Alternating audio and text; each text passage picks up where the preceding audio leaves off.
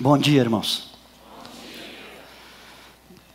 Era fevereiro de 1973, uma noite quando eu cheguei pela primeira vez a esse campus.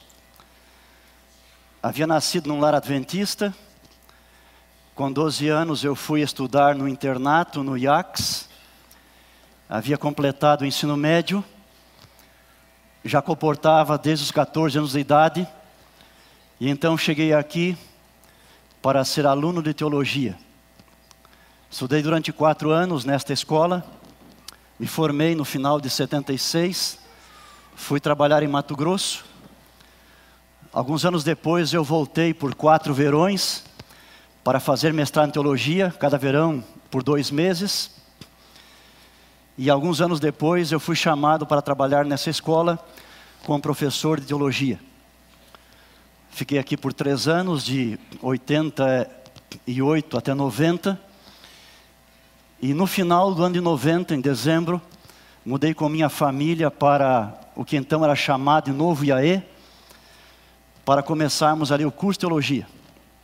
Tive a oportunidade de ser o primeiro professor que mudou daqui para lá e o primeiro que começou a dar aulas também naquela escola. E já fazem agora isso 38 anos desde que me formei aqui.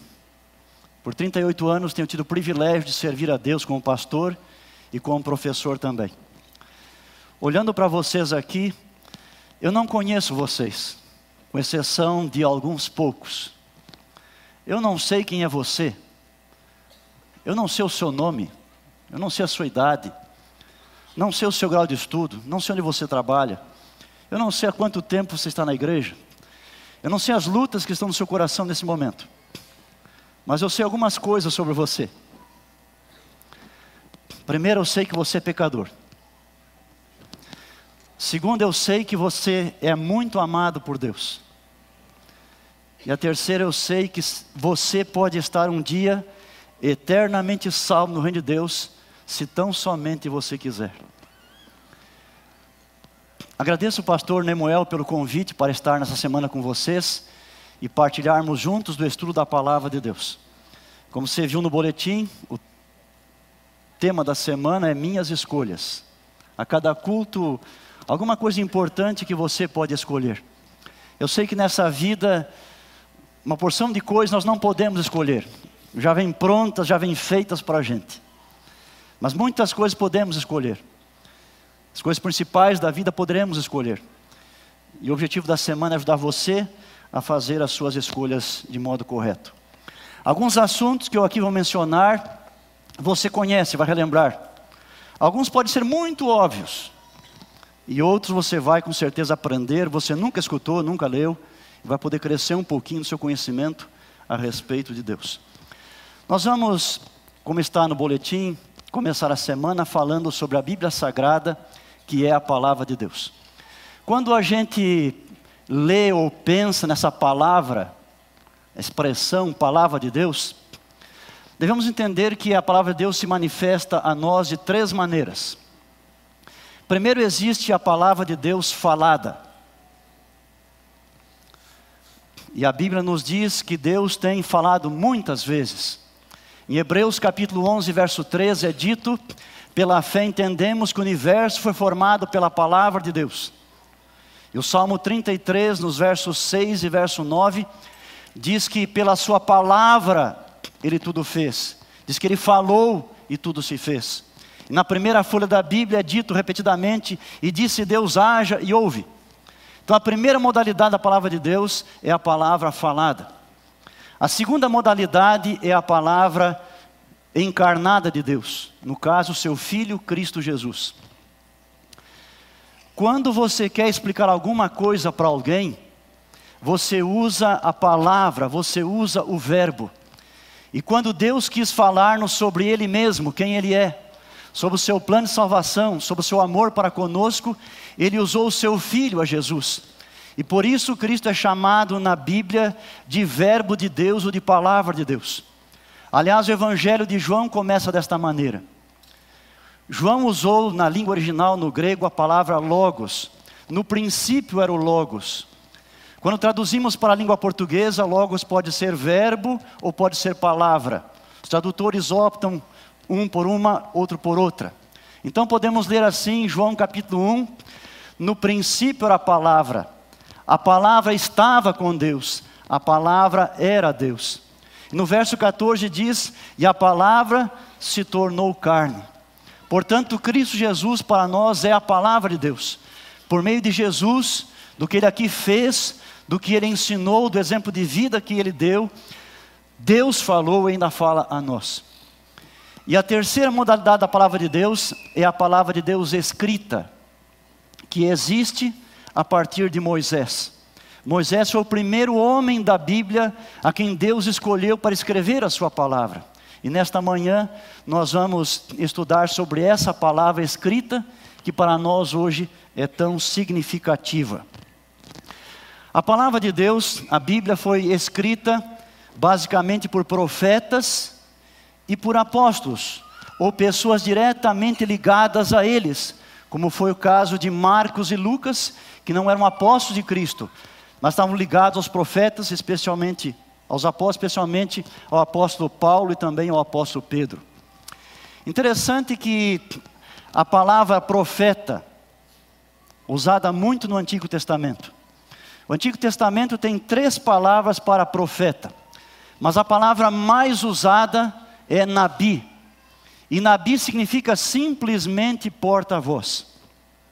Se eu perguntasse para você o que significa ser profeta, ou se eu fosse lá fora no centro da cidade, fizesse uma pesquisa com os que estivessem passando por ali, o que significa ser profeta? Provavelmente a resposta mais comum que nós teríamos seria o seguinte: profeta é alguém que consegue ver o futuro ou parte do futuro.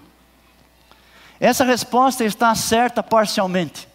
Frequentemente profetas podiam ver uma parte do futuro, mas a principal atividade de um profeta é o que a palavra nabi significa, é um porta-voz.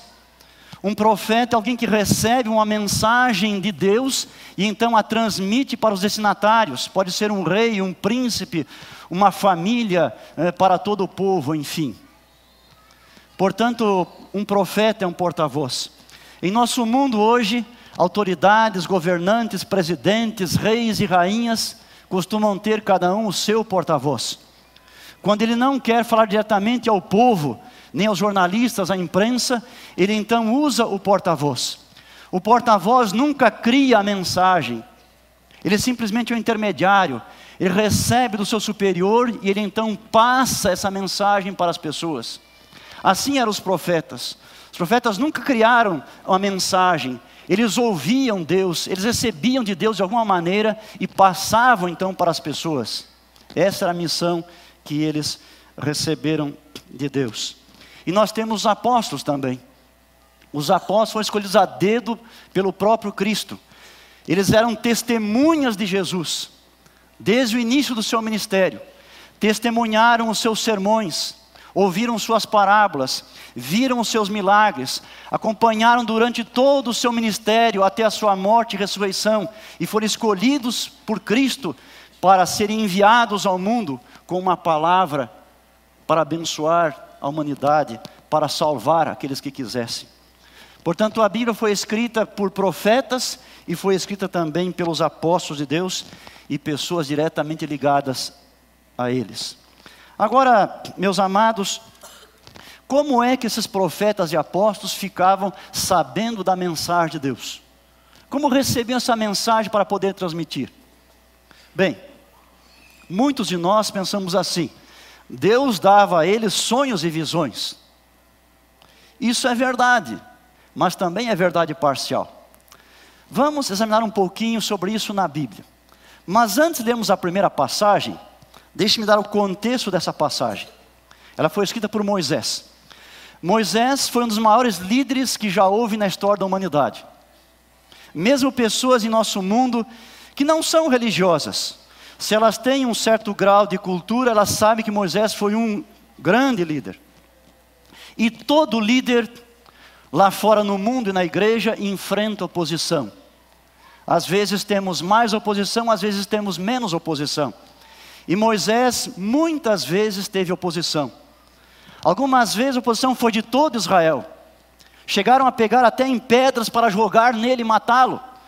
E só não aconteceu isso porque Deus fez uma intervenção no momento, impedindo isso.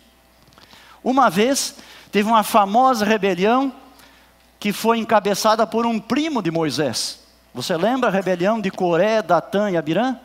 Pois o Coré e o Moisés eram primos. O pai do Moisés e o pai do Coré eram irmãos. E o Coré, quando viu o Moisés e os seus irmãos na liderança, o Arão e Miriam, ele pensou assim: Mas eu também quero ser líder. E ele fez uma grande revolução, e junto com príncipes de outras tribos e mais centenas de pessoas, eles foram contra Moisés, e você, se você conhece a Bíblia, sabe o resultado, aquilo que aconteceu. Moisés era um grande líder, também Miriam e Arão, mas não haviam se oferecido, eles haviam sido escolhidos por Deus, e por isso que estavam ali encabeçando aquele povo. Mas numa outra ocasião, nós temos agora, quando a oposição ao líder chega mais perto ainda. Houve um dia em que Miriam e Arão se voltaram contra Moisés. Por quê? Porque Moisés, atendendo a um pedido do seu sogro Jetro, que havia recebido informação da filha esposa de Moisés, quando ele viu o que acontecia ali em Israel, ele viu Moisés julgando aquele povo durante todo o dia, de sol a sol, aquela fila de gente com seus problemas, e Moisés teve que decidir entre um e outro. Não era uma coisa fácil pessoas que eram escravas, filhas de escravas, netos de escravos, pessoas muito bitoladas, cheias de problemas. E ele disse para Moisés: Moisés, isso não é bom, não vai dar certo isso aí. Você é um só para tanta gente, não funciona assim.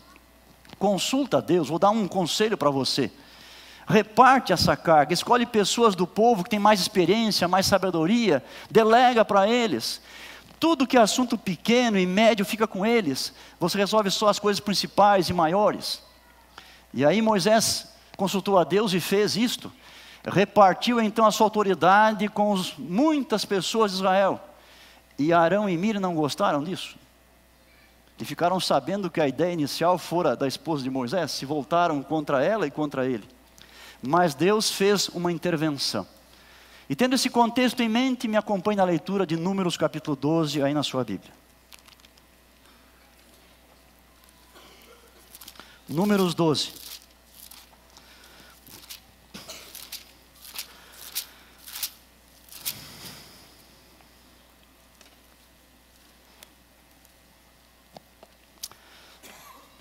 Podemos ler a partir do verso 4. Números 12, 4. Logo o Senhor disse a Moisés e Arão e a Miriam: Vós três, saí à tenda da congregação. E saíram eles três. Então o Senhor desceu na coluna de nuvem e se pôs à porta da tenda. Depois chamou Arão e Miriam, e eles se apresentaram. Então disse: Agora vem uma mensagem para aqueles dois rebeldes contra seu irmão. Verso 6: então disse: Ouvi agora as minhas palavras. Se entre vós há profeta, eu, o Senhor, em visão, a ele me faço conhecer, ou falo com ele em sonhos. Deixe sua Bíblia aberta, ainda não terminou. Façamos uma pausa aqui na leitura. Aqui é dito pela palavra de Deus que a maneira mais comum de um profeta receber uma mensagem é por meio de um sonho e por meio de uma visão. Há três tipos de sonhos. O primeiro tipo são sonhos comuns. Como Deus nos fez, nós sonhamos. Os entendidos no assunto, que não são curiosos nem charlatães, são cientistas, eles dizem que nós sonhamos, todos nós sonhamos, todas as noites, uma média de 25 a 30 sonhos por noite. A diferença é que alguns lembram de alguma coisa quando acordam, e alguns, como eu, não lembram de nada mas todos nós sonhamos. Os sonhos, eles são frutos geralmente das nossas preocupações, da nossa vida, quando estamos aí despertos, conscientes, alerta, temos desafios, temos lutas e problemas, enfim, e à noite sonhamos em relação a estas coisas.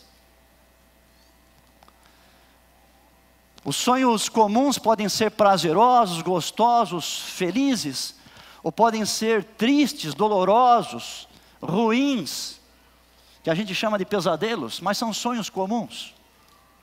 É verdade também que outro jeito de sonhar bastante durante a noite é, antes de dormir, jantar bem. Comer muito e misturar muita coisa. Fatalmente sonharemos também. Mas os sonhos são frutos comuns da nossa vida. Inclusive, não faz muito tempo, os cientistas descobriram que é quando nós dormimos que acontecem, de um modo especial, as sinapses, que os neurônios do cérebro estão se conectando, se ligando, as informações ficam se conectando. E muitas coisas boas nós descobrimos à noite. Durante o dia estudamos, pesquisamos, lutamos, tentamos descobrir um, um, um, tal assunto, resolver um problema, não dava certo, mas à noite, quando dormimos, a gente de repente acorda, opa, já sei da resposta. Um sujeito há muitos anos chamado Charles resolveu inventar uma máquina de costura. As pessoas só costuravam a mão. Queria fazer uma máquina para costurar. E ele tentou, estudou e pesquisou, e... mas tinha um problema. Ele não sabia onde é que ele ia colocar a tal da, da linha na máquina. Ele não sabia como é que ia fazer. E depois de muito estudar e pesquisar, ele foi dormir e à noite teve um sonho. Sonhou que estava numa mata, numa floresta e foi caçado por índios canibais. Queriam pegá-lo para comer ele. E pegaram ele. E no sonho levaram até o centro da, da, da tribo.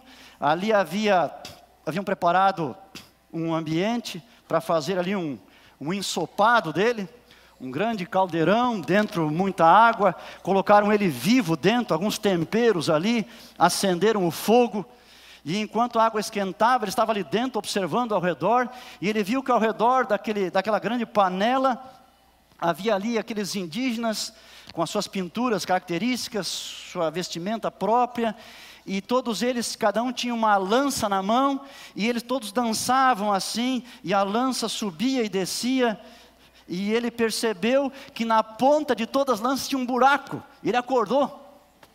Já sei. A linha tem que ir na ponta da agulha. E aí o Carlos Singer inventou a máquina de costura. Charles Singer. E eu tenho certeza que vários de vocês aqui também descobriram coisas à noite aí. Isso são coisas comuns. Você ouviu falar pela primeira vez a volta de Jesus, ouviu alguns slides maravilhosos sobre isso, e à noite sonhou. Quantos sonharam sobre a volta de Jesus? Levante a mão. Quantos sonharam? Veja aí, ó. Isso é um sonho comum, fruto da preocupação, do seu entendimento naquele momento da sua vida. Não quer dizer que Deus não possa dar um sonho para alguém hoje, Ele pode, mas frequentemente são coisas comuns das preocupações que nós temos no momento da vida. Segundo tipo de sonho são sonhos dados por Satanás. Não se preocupe, você não vai ter. Somente quem se entregou para ele completamente é seu servo, tipo um médium, pode ter revelações dele por meio de sonhos, porque abriu a mente voluntariamente a ele. Terceiro tipo de sonhos são aqueles dados por Deus. Deus intervém sobrenaturalmente manda uma mensagem através de um sonho. Isso é feito algumas vezes para pessoas que nem são do povo de Deus, nem creem nele. Nós temos na Bíblia, nos dias de Moisés, o faraó recebendo sonho sobre o futuro imediato, os anos de fartura e anos de fome. Nós temos bem depois, Nabucodonosor, também nos dias de Daniel, recebendo sonhos sobre o futuro, a história humana, e coisas que nem aconteceram ainda. Eles não eram do povo de Deus, mas receberam sonhos. Mas, meus amados, Frequentemente Deus dava sonhos proféticos para seus servos profetas, interferindo nos processos mentais à noite e dando mensagens que revelavam informações preciosas. Mas também temos, segundo modo, é visão. Uma visão praticamente a mesma coisa que um sonho. Se houver diferença, é porque no sonho alguém está dormindo, na visão alguém está acordado. Em Ezequiel capítulo 8, o jovem Ezequiel está lá no cativeiro da Babilônia, reunido com os anciãos, conversando com eles, de repente, ele é tomado em visão, e agora ele é como que é levado para um outro ambiente, lá para Jerusalém, a centenas de quilômetros dali. E ele percebe agora o que é mostrado lá em Jerusalém. Numa visão, a pessoa está num lugar, mas a mente pode estar num outro lugar que Deus mostra. É como num sonho. Você está aqui na sua casa, onde você mora, no seu apartamento, aqui no colégio, enfim, está sonhando lá com algo numa outra cidade. O seu corpo está aqui, mas a sua mente foi levada. A mesma coisa também em visão. Então você tem aqui duas maneiras que Deus tem usado para revelar aos profetas: é sonho e é visão. O problema nosso é que essas não são as únicas maneiras, são apenas duas, tem mais. Continua a ler o texto comigo. Estamos em Números 12. Verso 7. Não é assim com meu servo Moisés, que é fiel em toda a minha casa. Boca a boca falo com ele, claramente não por enigmas, pois ele vê a forma do Senhor. E pergunta para, para Miriam: Como, pois, não temestes falar contra o meu servo, contra Moisés? Moisés é alguém especial quando revelo para Moisés, não uso sonho, não uso visão, eu falo diretamente para ele. Bem, o fato de Deus falar boca a boca com Moisés, ou face a face, como diz outra versão, não significa que Moisés via a face de Deus. Porque depois desse episódio aqui, um dia ele disse assim para Deus: Senhor, rogo-te que me mostres a tua glória. Qual foi a resposta? Jamais alguém viu a minha face e você também não vai ver. Você vai entrar ali naquele lugarzinho na fenda da rocha, eu vou passar, você vai me ver de longe de costa, tá bem? Mas falar boca a boca ou face a face aqui nesse texto significa que Moisés ouvia diretamente Deus falar, como você me ouve aqui nesse momento. Não é sonho e visão, é diretamente. E não esqueça que de todos os autores da Bíblia, o homem que mais escreveu páginas foi Moisés. Você tem ali todo o Pentateuco, cinco livros, o livro de Jó e pelo menos mais o Salmo 90. E Moisés escutava Deus falar diretamente. Aí tem a terceira maneira como alguém pode receber a mensagem de Deus. Mas tem mais. Nós vamos agora para o Novo Testamento. Novo Testamento, nós temos quatro evangelhos. Cada um de nós tem preferência por algum deles. Mas um evangelho muito importante é o evangelho de Lucas. Você sabia que Lucas não era discípulo de Jesus? Você sabia que Lucas nunca viu Jesus? Lucas não se encontra na lista dos apóstolos, dos discípulos de Cristo. Muitos anos depois que Cristo morreu e voltou para o céu, numa das viagens missionárias de Paulo, o Lucas se converteu e passou a ser parte da equipe missionária do apóstolo Paulo. E Lucas escreveu dois livros da Bíblia. Escreveu o Evangelho de Lucas e escreveu o livro de Atos, que é uma continuação. No livro de Atos, Lucas diz assim, ó, falando sobre Paulo e sobre a equipe. Eles foram, eles vieram, eles fizeram, eles, eles, eles. Mas num certo momento ele começa assim: nós, nós fomos, nós fizemos, nós, nós. Por quê? porque antes contara o que ele não havia presenciado, mas agora ele contava aquilo do qual estava realmente participando. Bem, mas se Lucas não conheceu a Jesus, Lucas nunca ouviu, não foi discípulo, como fez um evangelho tão bonito? Aliás, tem informações que em toda a Bíblia só Lucas dá. Por exemplo, a parábola do filho pródigo, tão conhecida. Não há em nenhum lugar da Bíblia, a não ser em Lucas 15. A conversão do bom ladrão na cruz. Não há em nenhum lugar da Bíblia, a não ser no finalzinho do Evangelho de Lucas. Como foi que Lucas pôde saber da vida de Jesus? Bem, você podia pensar, vai ver que Deus deu um sonho, uma visão para ele. É uma boa resposta, podia ser. É, mas não foi. Como é que a gente sabe que não foi? Porque o Lucas, no início do seu livro do Evangelho, ele diz como é que ele ficou sabendo. Vamos conferir? Lucas, primeiro capítulo, primeiros versículos.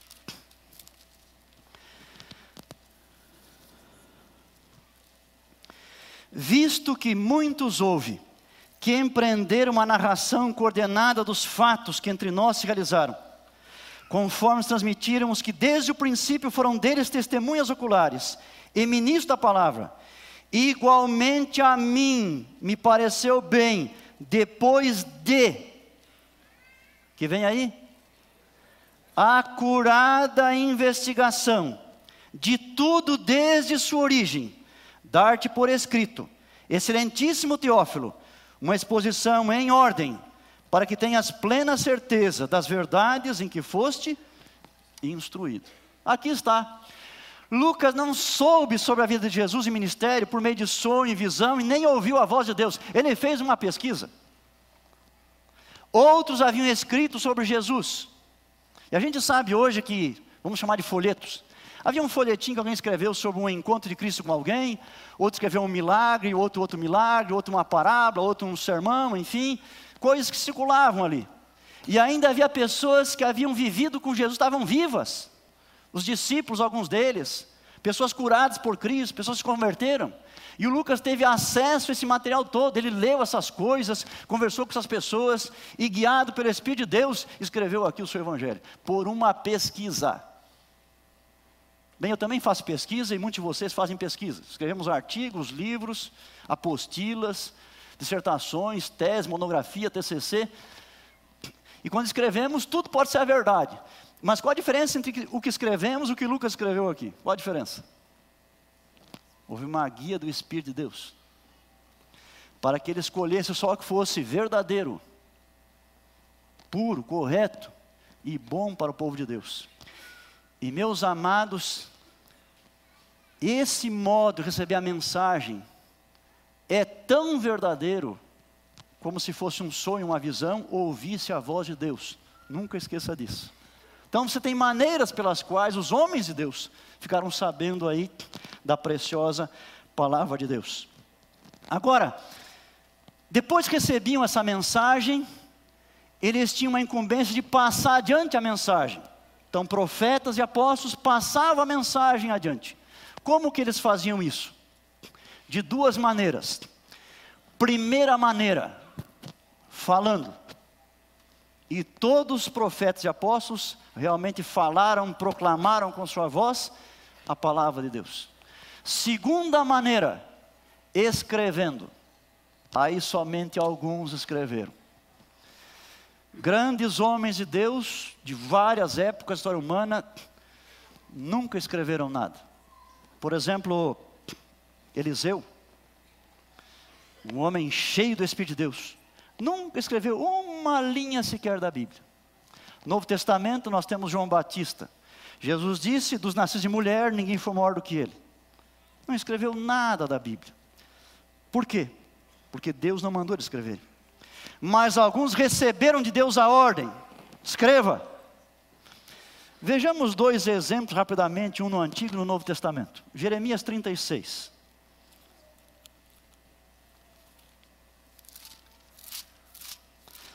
Jeremias 36. Primeiros versos. No quarto ano de Joaquim, filho de Josias, rei de Judá, veio esta palavra do Senhor a Jeremias dizendo: Toma um rolo, um livro, e escreve nele todas as palavras que te falei. Portanto, Jeremias escreveu um livro por quê? Porque Deus mandou que ele escrevesse. E quando vamos agora para o Novo Testamento, podemos examinar o livro do Apocalipse, Apocalipse capítulo 1.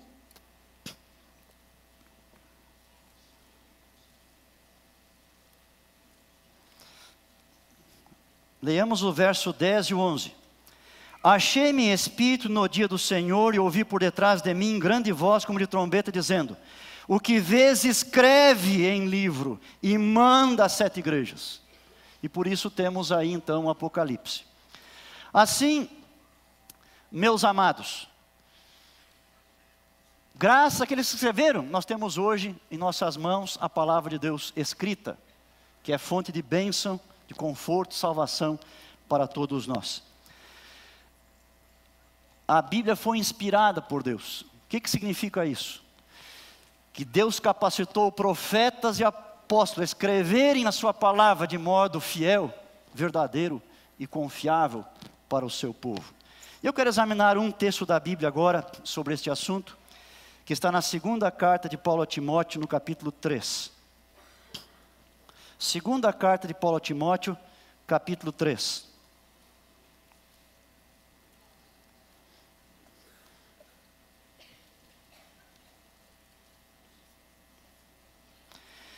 Ele está falando aqui sobre pessoas más, pessoas perversas, pessoas que enganam as outras.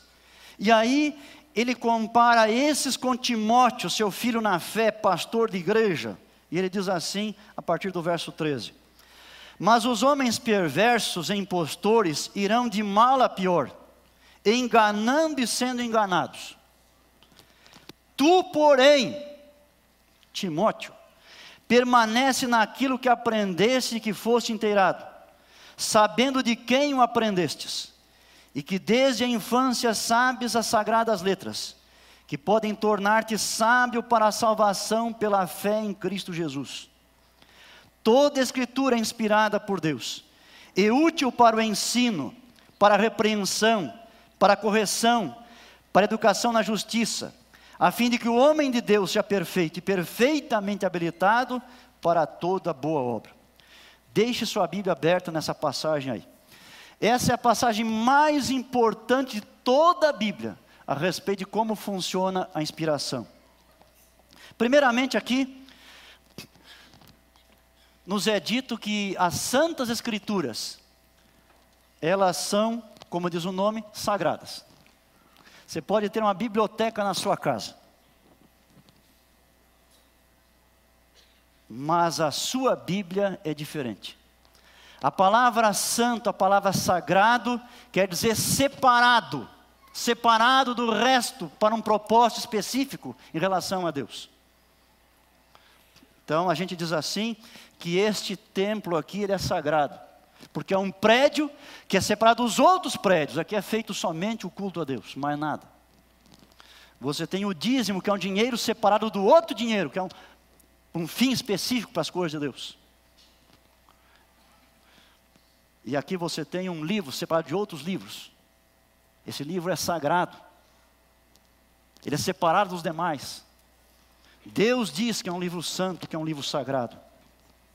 Mas além disso é dito aqui que as escrituras elas conduzem-nos à salvação. Você pode dizer que a sua Bíblia é um manual de salvação. Ela primeiro diz para você que você é pecador, que do jeito que você está, você está perdido. E o seu fim é a morte eterna, a eterna separação de Deus. Mas também apresenta para você o grande plano que Deus fez para salvá-lo.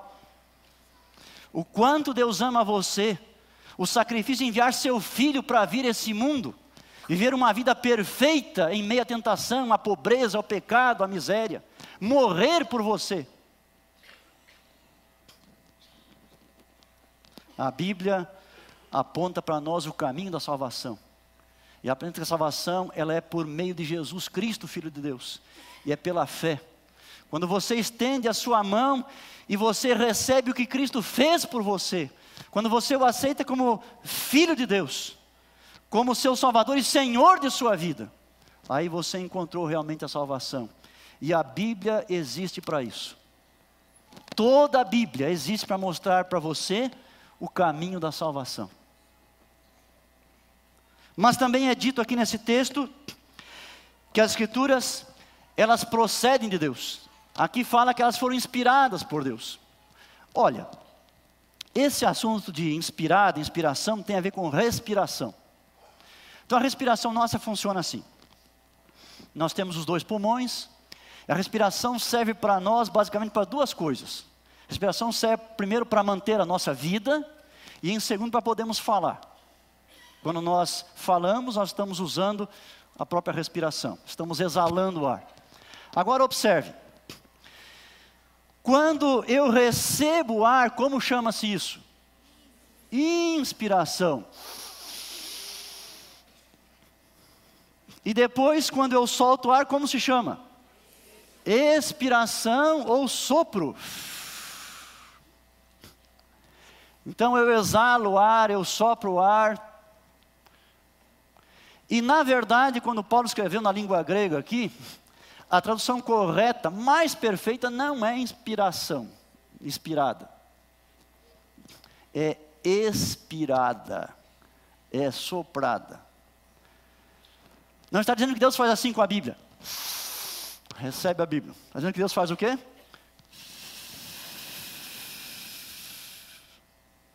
Deus expira, Deus sopra. Então esse texto está dizendo da origem da Bíblia. Qual é a origem da Bíblia? Deus. A origem da Bíblia não é Davi, não é Moisés, não é Paulo, não é João, não é nenhum deles. A origem da Bíblia é Deus. Deus. Esse livro, que é diferente dos outros, ele tem uma origem divina.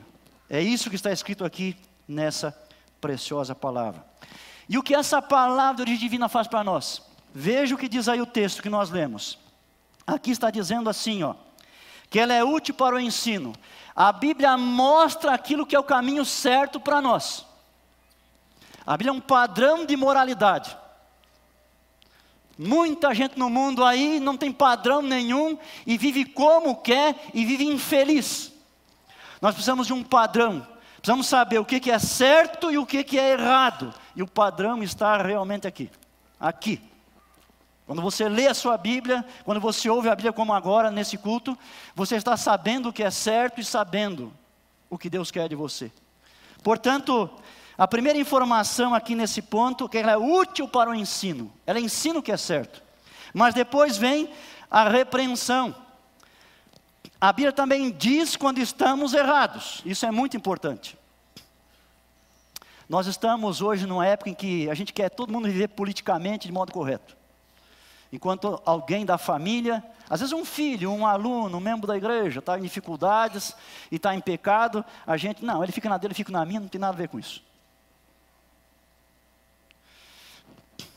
Você ama essa pessoa a ponto de repreendê-la? Às vezes não repreendemos mais porque nos falta amor. Mas Deus nos ama. E lá Apocalipse diz: repreende e disciplina a todos quantos amam. Se você vê um filho errado, você não vai intervir? Você vai fazer o que tem que fazer para ajudá-lo a tirar do caminho errado. E a Bíblia é usada por Deus para repreender. Ela diz quando estamos errados. Ela diz o que é certo fazer e ela diz também quando estamos errados que aquilo é errado, que não tem aprovação e a bênção de Deus e que vamos dar mal se continuarmos por ali. Mas tem mais coisa aqui também. Aqui diz que ela corrige ela leva para o caminho certo. Não só diz o que é certo e o que é errado. Se você está errado, ela atua na sua vida para tirá-lo do caminho errado e levá-lo para o caminho certo. E tem mais uma coisa que ela faz para você: ela educa você na justiça. Ela ajuda você a permanecer no caminho que é certo. Esse texto aqui diz para nós da origem da Bíblia: Deus. A utilidade da Bíblia, esta aqui, um padrão para nós de moralidade. Mas também aqui diz que as Escrituras capacitam-nos para o serviço, para a obra de Deus. Vejam o que nós lemos no verso 27. A fim de que o homem de Deus seja perfeito. A palavra aqui quer dizer não perfeição sem nenhum pecado, não é isso. É assim adequado para o uso. E também diz assim, e perfeitamente habilitado, quer dizer, preparado para o serviço. Quando nós lemos a Bíblia, quando recebemos bem a Bíblia, nós somos capacitados pela Bíblia, primeiro, para viver de modo que agrademos a Deus. Segundo, capacitados a realizar boas obras em favor das pessoas com as quais nós convivemos. Essa é a bênção da Bíblia. E eu termino com uma ilustração. Por volta de 1785, no país de Gales, que fica lá pertinho da Inglaterra, da Irlanda, da Escócia. Nasceu num lar uma garota a quem deram o nome de Mary Jones. Seus pais eram cristãos, evangélicos, muito pobres, eram tecelões. Uma pequena maquinazinha em casa para fazer panos, tecidos, levavam à cidade de vez em quando para vender e assim mantinham a sua vida. Naquela época do mundo não havia Bíblias como nós temos hoje. Hoje nós temos cada um de nós muitas Bíblias em casa, é muito fácil ter Bíblia, é muito baratinho ter uma Bíblia. As pessoas não tinham Bíblias. Raramente alguém tinha Bíblia e quando encontrava uma para comprar era muitíssimo caro. pastor Thomas Charles, um pastor evangélico dinâmico, resolveu ter o ministério de abrir escolas primárias naquela região do mundo, para que as crianças pudessem aprender a ler, a escrever, para que pudessem conhecer a palavra de Deus. E um dia abriu uma escolinha a três quilômetros da casa da Mary Jones. E quando o pai foi à cidade para vender tecidos que havia fabricado, voltou com a informação, abriu uma escolinha paroquial e eu matriculei você. Você vai aprender agora a ler e a escrever. E ela foi para a escolinha, e entre tantas coisas aprendia sobre a Bíblia também, como ela gostava da Bíblia.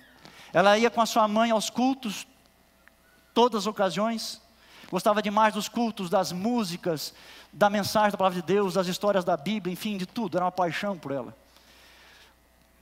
Foi crescendo o seu amor para com a Bíblia. Quando matriculado na escolinha, tinha 10 anos de idade. Gostava muito da Bíblia, mas não tinha Bíblia. Um dia uma senhora rica que morava nas imediações disse: Olha, Mary, eu tenho uma Bíblia em casa. Se você quiser, eu deixo você ler minha Bíblia. Se você for na minha casa sábado à tarde, pode ficar o quanto você quiser lá lendo a Bíblia. E ela fazia assim, todo sábado à tarde, andava três quilômetros, e a casa daquela mulher recebia a Bíblia e lia a Bíblia, algumas horas. Depois ela voltava para sua casa. Sábado seguinte ela voltava. Mas um dia, voltando para sua casa, ela pensou: puxa, eu queria tanto ter uma Bíblia minha. Se eu tivesse uma Bíblia minha, eu podia ler todos os dias e sempre que eu quisesse, não precisava ir para lá e para cá por todo esse trajeto. Aí voltou para casa, ela tinha 10 anos. Pai, eu quero ter uma Bíblia. Eu vou economizar para ter uma Bíblia. O pai apoiou. Preparou um cofrezinho de madeira, pintou de azul. E disse: Filha, então todo trocadinho que você receber, você coloca aí, quando tiver dinheiro suficiente, vamos comprar uma Bíblia. Naquele primeiro ano, ela trabalhou. Uma vizinha tinha crianças pequenas, ela ajudava essa vizinha, recebia algum dinheirinho, ia para o cofrinho azul. Ela tinha uma horta, vendia as verduras, o dinheiro ia para o cofrinho. Criava galinhas, vendia os ovos, dinheiro para o cofrinho. Uma senhora idosa morava perto, ela ia lá ajudá-la de vez em quando, vinha um dinheirinho para o cofrinho. O cofrinho fez aniversário, um ano. A Mary reuniu com o pai e a mãe, vamos abrir o cofrinho para ver quanto tem. Uma Bíblia custava na moeda local sete shillings e meio. Quando abriram o cofrinho contaram, depois de um ano de serviço e economia, não tinha um shilling. Que decepção. O pai, muito pobre, mas com pena, disse: Filha, me dá as moedinhas todas, eu te dou uma redonda de um shilling. Então você tem um shilling. Segundo ano, o pai ficou muito doente de saúde, tinha tuberculose. E tudo que ela conseguiu economizar foi para ajudar a mãe a manter a casa, não pôde economizar. Mas no segundo ano ela voltou a economizar e foi crescendo. Ela aprendeu corte e costura. E ela tinha 16 anos agora. Fazia seis anos que ela estava economizando.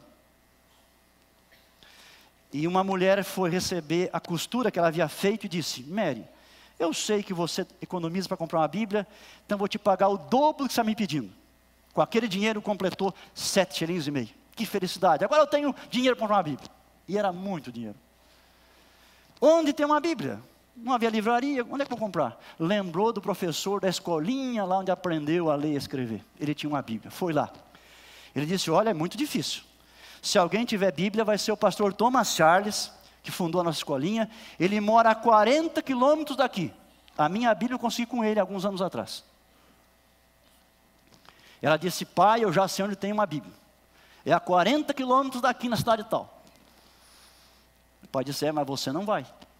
Como é que você vai, uma mocinha com 16 anos, caminhar aí por lugares que nunca conheceu, sozinha, não tem condição. O pai era doente, não podia acompanhar. Mas ficaram conversando sobre o assunto, orando tal. Semanas depois combinaram: então você vai. Levantaram uma madrugada, fizeram um culto da família, oração, e com a bênção dos pais, pegou um lanchinho e ela caminhou 40 quilômetros. Sobe morro, desce morro, atravessa campos, vales. Chegou na outra cidade, ela tinha o endereço de um pastor, amigo do pastor da sua igreja. Chegou à noite lá, ele a recebeu, ela contou a história e disse: Olha, você vai dormir na minha casa, de madrugada eu levo você na casa do pastor Thomas Charles. Na madrugada seguinte, eles bateram a porta E quando o pastor Thomas Charles viu seu colega, mandou entrar, olhou para a menininha, vestidinho assim, diríamos de chita, né? simplesinho, mãos calejadas, parecendo uma caipira, é o que ela era. E o pastor disse: Olha, essa garota veio da cidade tal e ela quer comprar uma Bíblia. O pastor Thomas Charles disse: Olha, não tem mais Bíblia. A gráfica que fazia não vai fazer mais. Eu devo ter duas ou três na minha estante, mas já foram encomendadas. Não tenho e não vou ter mais Bíblias. E a Mary Jones caiu numa poltrona e desandou a chorar. Chorou convulsivamente. Depois de alguns minutos, o pastor Thomas disse: Filha, mesmo que eu tivesse, você não podia comprar porque é muito cara. Ela puxou da sua bolsinha todo o dinheiro, está aqui. Ficou admirado. Mas como é que você tem dinheiro para comprar uma Bíblia? Parecia tão pobre. Ela contou a sua vida dos 10 aos 16 anos. Tudo que ela havia passado. Quando acabou, ele estava muito impressionado, pastor Thomas Charles. E disse: Filha, que outro fique sem Bíblia, mas não você. Pegou uma Bíblia da estante e deu para ela, está aqui. Ó. Ela pegou a Bíblia e voltou para casa, 40 quilômetros. Chegou em casa à noite. E pela primeira vez, fizeram um culto em casa. Ela, a mãe e o pai, Salmo 150. Tinham Bíblia agora. Gratidão a Deus, salmo de louvor. A história dela termina aí, mas não a história do pastor Thomas Charles. Algum tempo depois, uma reunião em Londres, um concílio de pastores, dezenas, centenas de pastores, e ele levantou. Ele contou a história da Mary Jones, que era um símbolo da falta de Bíblias, da dificuldade que havia para ter a palavra de Deus, se fez um vibrante apelo Vamos criar uma sociedade para termos Bíblias, milhões e milhões de Bíblias a preço acessível. E aí a história de Medianos tocou no coração de todos. E no dia 7 de março de 1804 foi fundada a primeira sociedade bíblica no mundo, Sociedade Bíblica Britânica e Estrangeira. E ela produziu até hoje milhões e milhões de Bíblias em centenas de línguas, e surgiu uma sociedade em outro lugar, depois de outra, e surgiu no Brasil aqui também. Hoje são mais ou menos 150 no mundo inteiro, produzindo milhões e milhões de Bíblias a preços bem acessíveis a qualquer pessoa. Tudo por causa de uma garota que amava a Bíblia, e um pastor que amava a Bíblia. Você tem, você tem Bíblia na sua casa? Você ama a Bíblia? Você lê a Bíblia? Eu quero dar uma tarefa para casa para vocês. Pode ser? Hoje à tarde, abra a sua Bíblia. Você não precisa fazer um ano bíblico. Você pode ler a Bíblia de muitas maneiras. Escolha um livro que você goste. Leia um pedacinho desse livro. Faça um plano com Deus ler a Bíblia todos os dias da sua vida. Leia a Bíblia. Ela é palavra de Deus para você. Não se importe com o que outros digam, com o que outros escrevam. A Bíblia é palavra de Deus. Confie na Bíblia. Se você confiar na Bíblia, a sua vida vai ser firmada em Deus. Você vai ter força, vai ter paz, vai ter bênção em sua vida. Isso serve para nós que somos pastores e professores também. Nós temos que crer que a Bíblia é a palavra de Deus, temos que pregar essa palavra. Portanto, meus amados, a Bíblia é para nós Revelação de Deus, palavra de Deus. Ela é a verdade. Vamos amá-la, vamos estudá-la, vamos confiar nela. Seremos ricamente abençoados. Amém.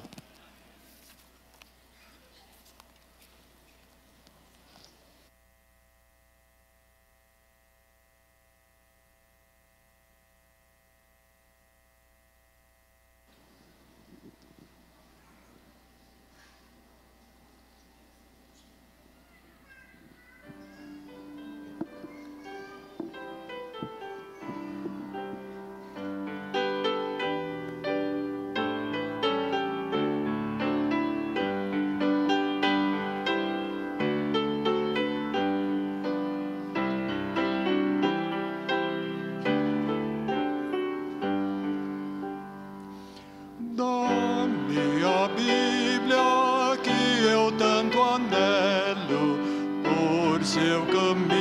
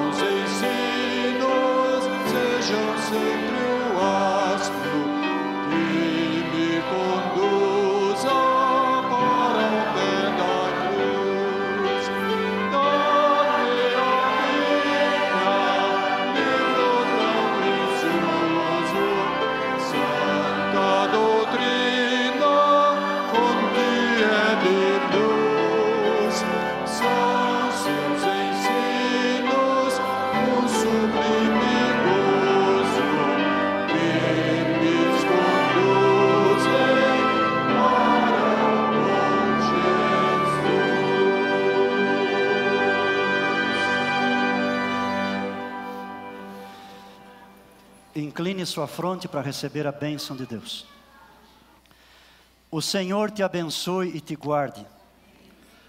O Senhor faça resplandecer o seu rosto sobre ti e tenha misericórdia de ti. O Senhor sobre ti levante o seu rosto e te dê a paz.